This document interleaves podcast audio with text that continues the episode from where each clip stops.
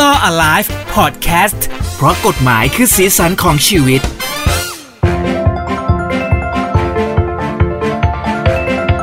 สวัสดีครับ เจอกันอีกครั้งกับหูดีพอดแคสต์ใน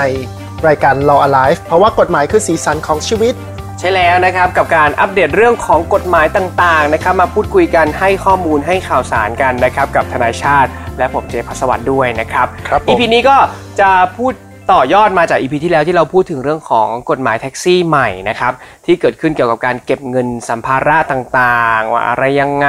ใช่ เราก็เลยมานั่งคุยกันว่าเออ เรื่องของแท็กซี่มันก็มีมุมที่น่าจะพูดคุยกัน เพราะว่ามันมีปัญหาเกิดขึ้นสำหรับคนที่ใช้งานแท็กซี่ เยอะแยะมากมายนะ เป็นปัญหาอึดอัดใจ แต่ว่าพูดตั้งแต่ต้นคลิปก่อนก็คือว่าแท็กซี่ดีๆ ก็มี ใช่ หลายๆ คนก็คือน่ารักมาก ถูกต้อง แต่ที่ไม่ดีก็มี ก็มีเยอะเลย เยอะเลย มากด้ว นะ เหมือนกันที่เจอมาประสบพบเจอเองด้วย เชื่อว่าคุณผู้ฟังก็ต้องเคยเจอแหละ ปัญหา ใช่ นะครับเกี่ยวกับพี่แท็กซี่ นี่ขนาดชาตินานๆ ขึ้นแท็กซี่ครั้งหนึ่งอ่ะ อืม ก็ยังเจอเลยนะ เนอะ ขนาดเราเราแบบ ใช้รถส่วนตัวประจำ เออส่วนแบบไปเจอเขาน้อยๆอ่ะ อืม ก็ยังเจอเรื่องแบบนี้ แล้วพี่เจอย่างเงี้ยเป็นคนที่ใช้แท็กซี่ ใช่ ค่อนข้างเป็นหลัก ทั้งแท็กซี่แล้วก็ทั้งมอเตอร์ไซค์ด้วย เออ เราก็จะเจอเยอะเลย ปัญหาที่โอคลาสสิกก็คือ การเรียกแท็กซี่แล้วเขาบอกว่าไม่ไป ไม่ไป ออ แต่เขาจอดเขาจอดฟังเรานะ จอดฟัง แต่เขา ใช่ ไม่ไป เออหรือบางทีคือโดยปกติแล้วชนชาติอื่นอ่ะ ขึ้นแท็กซี่ก็คือขึ้นเลยแล้วก็บอกเส้นทางไง ใช่ แต่แท็กซี่ไทยน่าจะเป็นประเทศเดียวในโลกห เรา รือ เจอ เป อีก ล่า ที่หนึ่งเกาหลี อ๋อคล้าย ๆ กัน อ่า ใช่ไหม คล้ายๆกันพอๆกันเลย เปิดขึ้นมาถามก่อนว่าจะไปไหน ใช่ เออแล้วพอ แล้วก็เลือก ก็คือไม่ไปอะไรเงี้ย ซึ่งมันได้เหรอ แล้วก็ไอ้พวกเรื่องอะไรอ่ะ เส้นทาง ขึ้นไปเถียงกับแท็กซี่เคยไหม ใช่ พี่ผมอยากไปทางนี้ผมไปทุกวันอ่ะทำไมพี่ไม่เชื่อผม เออทำไมไม่ไปทางนี้ หรือแบบไม่ต้องขึ้นทางด่วนนะพี่ ผมไม่ได้รีบ แล้วกดดู Google Map เนี่ยมันก็ไม่ได้ต่างกันขนาดนั้น ใช่ เราจะต้องเสียค่าทางด่วนขึ้นไปอีก 50 บาทเพื่ออะไร อืม แต่เขาก็จะหงุดหงิดใส่เรา โอ้ยบางคนนี่หงุดหงิดมากนะโดยเฉพาะ เออ ว่าเส้นที่เราไปมันรถติด แต่เขาก็ยินดีจะไปตั้งแต่ต้นอ่ะ ครับ แต่ว่ามันหงุดหงิดใส่เราอย่างเงี้ยนะครับ หรือว่าอันที่มันรุนแรงสุดก็น่าจะเป็นพวกเรื่องเอ่อการคุกคามทางเพศอะ เออบ างทีก็เป็นเหมือน มีด้วย ผู้จาลวนลาม อืม อันเนี้ยเอ่อตัวชาติเองไม่เคยเจอ แต่เพื่อนผู้หญิงหรือเพื่อนเอิ่ม บางที สวประเภท ผู้ชายก็เจ ส อนะ งคนที่เจอเยอะที่สุดอะเราว่าเป็นพวกสาวประเภทสองด้วยนะ เออ เพราะว่าเขารู้สึกว่าเฮ้ยมันแบบ เล่นได้หรอ เล่นได้อีซี่กับผู้หญิง อืม ก็จะสองแง่สองง่ามอะไรพวกนั้นน่ะเนาะแล้วก็แรงที่สุดก็คงเป็นเรื่องข่มขืนเรื่องอะไรพวกนั้นเลย มีเคยมีเพื่อนบางคนมาเล่าเลยบอกอันนี้ต้องบอกว่าเป็นแท็กซี่บางคนนะฮะเขาเปิดดูคลิปโป้ ใช่ เลยนะ ใช่เคยได้ยินเหมือนกัน เออบนรถแท็กซี่อ่ะ แล้วก็แบบเฮ้ยได้ด้วยเหรอวะ เพื่อนเพื่อนคนหนึ่งที่เป็นสาวประเภทสองอะเล่าให้ฟังบอกว่าเขาโดนเขาโดนแท็กซี่เนี่ยพูดจาลวนลามมาตลอดทาง แล้วพอใกล้ๆถึงที่หมายอะแท็กซี่ก็ยื่นผ้าขนหนูมาให้ผืนหนึ่งแล้วบอกว่าช่วยแบบเช็ดเนื้อเช็ดตัวแล้วส่งมาให้ผมหน่อยครับ เฮ้ยน่ากลัว เดี๋ยวผมจะเอาไปใช้งานอะ เฮ้ย เข้าใจไหมนักนัก เออ นักกลัวไปหมดเลยอะเราไม่รู้ ใช่ ในอันนั้นมันจะมีพวกยาสลบหรืออะไรอย่างนี้หรือเปล่าเนอะเออ โอ้โหเราก็เลน่ามยาก ลัว คุยกันเรื่องนี้เลย ใช่ เด็ด ซึ่ง มาก ที่เราคุยกันก็เป็นการสรุปไอ้ตัวร้องเรียนยอดฮิตเลยชาติไปอ่านมาเขาบอกว่ามี 5 ข้อที่มันเป็นยอดฮิตและคลาสสิกมาก อันแรกก็คือที่พี่เจพูดเลย ไม่รับผู้โดยสาร อืม นะครับ อ้างว่าไปส่งรถบ้างแหละ อ้างว่าแก๊สหมดต้องเติม เอ แก๊ อ สเออบ างคนไม่บอกอะไรด้วยก็แค่บอกว่าไม่ไปใส่หน้าแล้วก็ปิดไป ไม่ เลย ไปเออเราเคยเจอนะเรียกสูงสุดเนี่ยแปดคันจำได้เลย ประมาณนี้เลย เออก็จะไปอ่ะ แล้วก็อันที่สองข้อร้องเรียนที่สองก็คือ เรื่องความปลอดภัยกับมารยาท อันนี้รวมไปถึงเรื่องการแต่งกายด้วยนะ หรือว่าการบ่นด่าการจราจรหรือพูดเรื่องการเมือง เออ ตอนเนี้ย ซึ่งเราไม่อยากพูด เออบางคนเขาก็ไม่อยากคุยบางคนเขา เอ ก็แบบ อ เป็นเรื่องส่วนตัวของเขาอะ ใช่ แท็กซี่ก็จะชวนคุยอยู่อย่างนั้นนะครับ หรือว่าเป็นการแทะลมด้วยวาจาด้วยสายตา วางยาหรือข่มขืน อันนี้ก็เป็นข้อร้องเรียนอีกอันหนึ่งเลย อันต่อมาก็คือเรื่องค่าโดยสาร อืม ขึ้นแท็กซี่อ่ะบางทีเราไปเส้นทางเนี่ยทุกวัน พี่เจจะเห็นว่าบางคันทำไมมันแพงกว่าวะ ใช่ใช่มีเคยเจอ ใช่ไหม เอนกัน มันแพงกว่าแบบ 30 40 บาท ซึ่งมันเป็นไปไม่ได้ อันนี้ก็คือร้องเรียนได้นะ เป็นเรื่องพวกมิเตอร์ โกงมิเตอร์ เออหรือว่าบางคนบอกว่าไม่กดมิเตอร์ เออ ใช่ กลางคืนอ่ะ ก็ สมมติสมมติไปเที่ยวอย่างเงี้ย หรือในคืนพิเศษ เช่นแบบคืนเขาดาวน์วันปีใหม่แล้ว ลอยกระทงอะไรว่า เออ ไป แล้ว ทราฟฟิกเขาเยอะมากเขาต้องการอยากได้เงินเป็นก้อนเลยเลยโดยที่บอกว่าเออไปไหมก็เขาเหมือนเขาเลือกได้ เขา ซะ เหมา งั้น เออ ซึ่งอันนี้ก็พูดเหมือนเดิมเกาหลีก็เป็น อ๋อ เออเคยเจอแค่ 2 ประเทศเนี่ยประเทศอื่นไม่เป็นเลยนะ อืมอืม ประเทศอื่นก็คือมิเตอร์หมด หรือว่าบางทีขอค่าโดยสารเพิ่ม เช่น ผมกดมิเตอร์นะ แต่ผมขอเพิ่ม 50 บาท า อะไรอย่างเงี้ยซึ่ง ไม่ได้ไปไม่ได้จะไปสวนภูมิหรืออะไร เอออันเนี้ยจริง ๆ มันเพิ่มได้เฉพาะกรณีที่เราเรียกโดยโทรศัพท์ ใช่ เพิ่มได้ 20 บาท อืม แล้วก็สุวรรณภูมิเพิ่มได้ 50 บาท อืม แล้วก็ค่าทางด่วนเอ่อลูกค้าต้องเป็นคนออกเอง ครับ อ่ะยกนอกจากเนี้ยเพิ่มไม่ได้แล้ว อืม ถ้าเพิ่มมีความผิดนะครับ ข้อร้องเรียนอื่นๆ มันก็เป็นเรื่องเกี่ยวกับมารยาททางวินัยจราจรแบบ อืม หรือขับรถเร็วมาก เออคบ หรือว่า จุดเสี่ยง เอ่อความสะอาดความอะไรในรถอะไรพวกนี้แหละเนาะคราวนี้ก็มีคำถามว่า แล้วเราจะร้องเรียนยังไง ช่องทางมันเป็นยังไง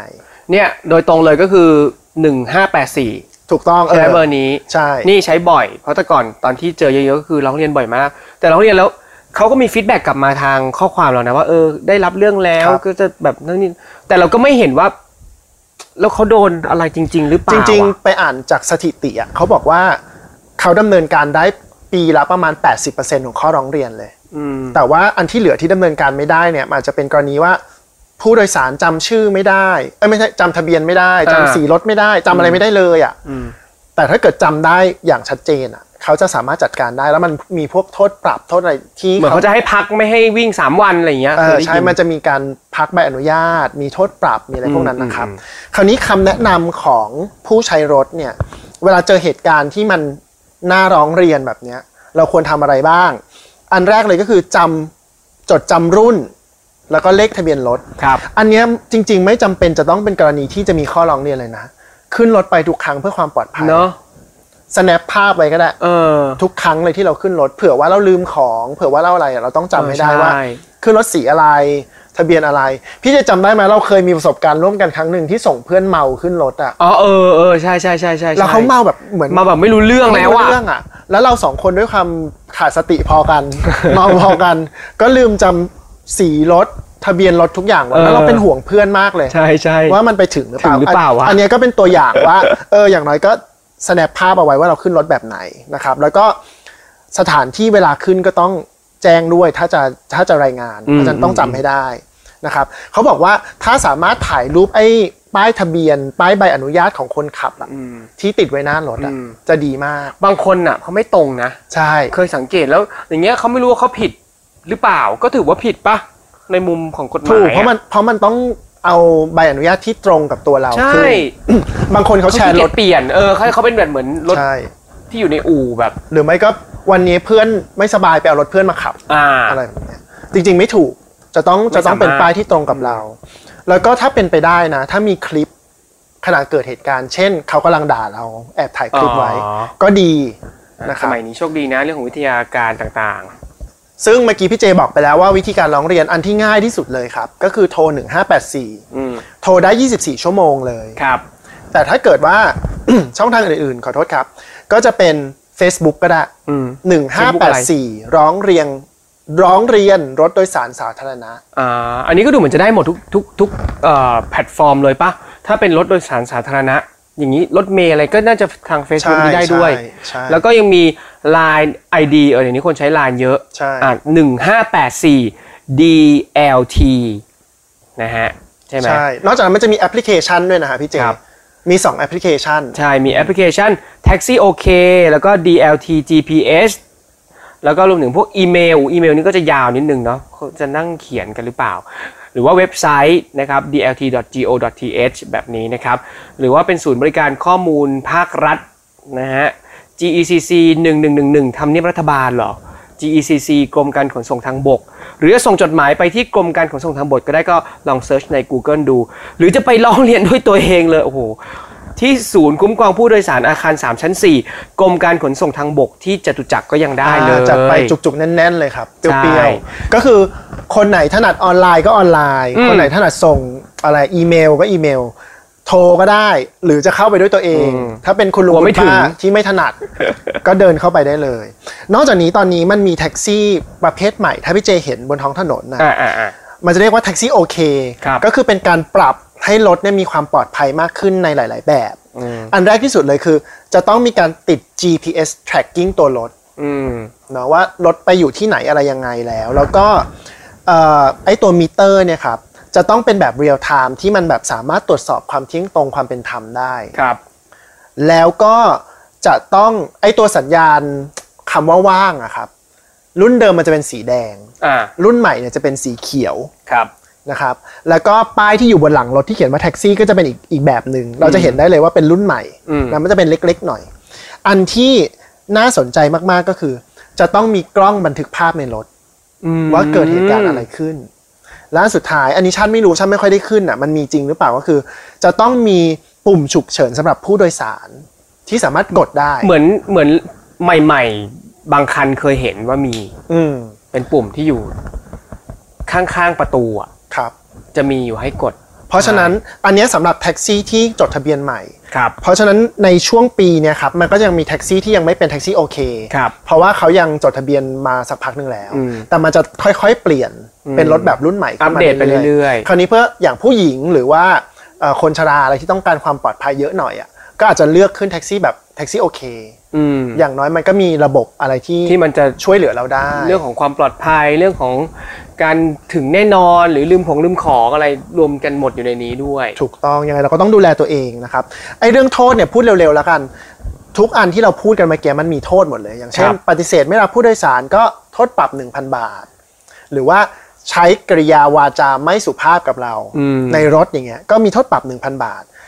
ไอ้เรื่องที่พี่เจโดนอะพาอ้อมโลก เออ อันเนี้ยมีโทษจำคุกด้วยนะ อ๋อเหรอ โทษจำคุกไม่เกิน 1 เดือนหรือปรับไม่เกิน 2,000 บาท เออ อะไรอย่างเงี้ยทุกอย่างมันมีโทษหมดเลยนะครับ เก็บค่าโดยสารที่แยกออกมาจากมิเตอร์ ก็คือปรับไม่เกิน 1,000 บาท อืม เพราะฉะนั้นทุกเรื่องที่เราประสบพบเจอสามารถไปร้องเรียนได้ ครับ แล้วเขาก็จะไปดำเนินการกับพี่แท็กซี่ อืม นะซึ่งผมว่าในยุคเนี้ยนักท่องเที่ยวก็น้อยลง พี่แท็กซี่อ่ะก็จะต้องปรับปรุงตัวแล้วแหละ ครับ เพื่อให้มีผู้โดยสารมากขึ้น แล้วเดี๋ยวนี้มันก็มีแอปพลิเคชันที่ช่วยเรื่องของการเดินทางเยอะแยะมากมายอ่ะ ใช่ มันมีให้เลือกแล้ว เพราะฉะนั้นแท็กซี่พี่แท็กซี่หลาย ๆ คนอยากจะให้แบบทำให้ดีเถอะนึกออกปะเพราะบางทีเราเราขึ้นไปแล้วเรารู้สึกว่าโอเคกับแท็กซี่คันเนี้ยเวลา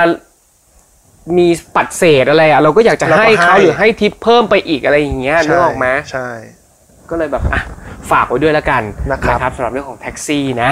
ก็เป็น EP นี้นะครับสำหรับ Law Alive เพราะกฎหมายคือสีสังชีวิตนะครับ ฟังได้ทางหูดีพอดแคสต์หลากหลายช่องทางเลย ได้ครับ แล้วก็ถ้ามีปัญหากฎหมายหรือข้อสงสัยอะไรก็ส่งมาให้ผมได้นะครับ ในเพจ ทนายชาติพรใน Facebook หรือว่าใน IG ก็ได้นะครับ ครับ lawyer cd ครับอ่ะพี่เจฝากของพี่เจบ้าง อ๋อฝาก IG ก็มี DJJ ECFM นะครับ ก็สามารถเข้ามาคอมเมนต์ได้ แต่ว่าถ้ายังไงไปทางเพจธนาชาติเลยก็จะตรงกว่า พี่เจปักงานให้ผม โอเคครับคุณผู้ฟังอ่าสำหรับ EP นี้ก็แค่นี้แล้วเราเจอกันครั้งหน้านะครับ สวัสดีค สวั รั สดี บ ครับ